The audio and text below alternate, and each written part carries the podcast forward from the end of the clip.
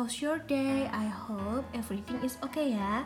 Balik lagi sama aku Cynthia Dewi Miranti di Ceria Podcast.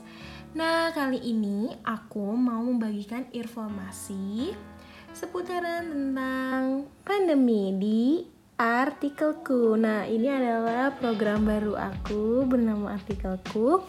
Jadi, sesuai dengan tadi yang aku bicarain, aku mau membagikan informasi tentang pandemi. Apa sih yang sekarang lagi hype banget? Nah, kalian tahu kan kalau vaksin ini akan bakalan ada di Indonesia pada tahun 2021.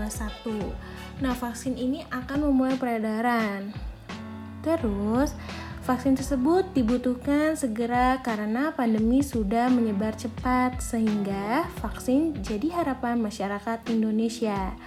Wow, bahkan seluruh penjuru dunia untuk menekan penyebaran virus. Jadi, seluruh dunia juga membutuhkan vaksin tersebut. Nah, kita sebagai negara yang belum pernah nih yang melakukan vaksin tersebut harus sudah memulai mengetahui efek sampingnya nih, Pips.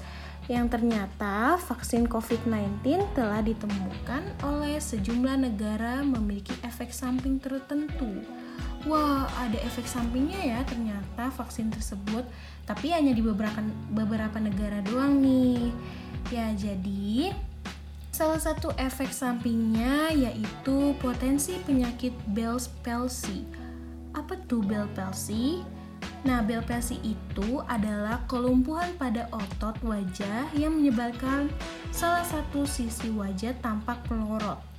Waduh, bahaya banget ya ini. Nah, pasalnya beberapa peserta uji coba vaksin mengalami efek samping ini. Dilansir dari CNBC International, dari laporan berisi 54 halaman ada 4 kasus Bell's palsy di antara 43.000 peserta vaksin Pfizer. Kondisi serupa juga ditemukan di 4 dari 30.000 peserta uji klinis Moderna Laporan meyakinkan bahwa mereka menerima vaksin dan bukan placebo. Nah, dalam uji coba vaksin placebo alias vaksin palsu, biasanya memang digunakan pula untuk uji coba nih pips untuk membandingkan efek kedua kelompok penerima yang berbeda. Jadi emang uh, ada yang namanya placebo itu yaitu vaksin palsu ya pips. Jadi itu untuk um, uji coba kepada vaksin-vaksin yang yang mana sih yang yang menyebabkan efek sampingnya itu. Nah nih kalian harus tahu juga ada keenam jenis yang ditetap, yang ditetapkan tersebut diproduksi oleh PT Bio Farma, Persero, AstraZeneca, China National Pharmaceutical Group Corporation, Moderna, Ziffer Inc. and Biotech, Sinovac Biotech Ltd. Nah, setelah kita mengetahui produk si beberapa vaksin, maka dari itu nih Pips, kita sebagai masyarakat Indonesia yang akan melakukan vaksin harus memperhatikan apakah vaksin tersebut benar-benar sudah melakukan uji tes negara.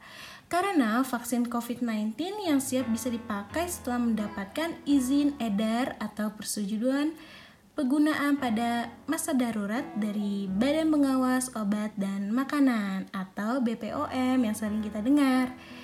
Jadi, sebelum kita melakukan vaksin, itu dia nih pips yang harus kita tahu apa efek sampingnya dari vaksin tersebut. Jadi, kalian jangan sembarangan vaksin di tempat yang belum ada izin edar ya Pips? Gitu aja dari aku Cynthia Dewi Miranti di program artikelku. Sampai bertemu lagi Pips. Bye bye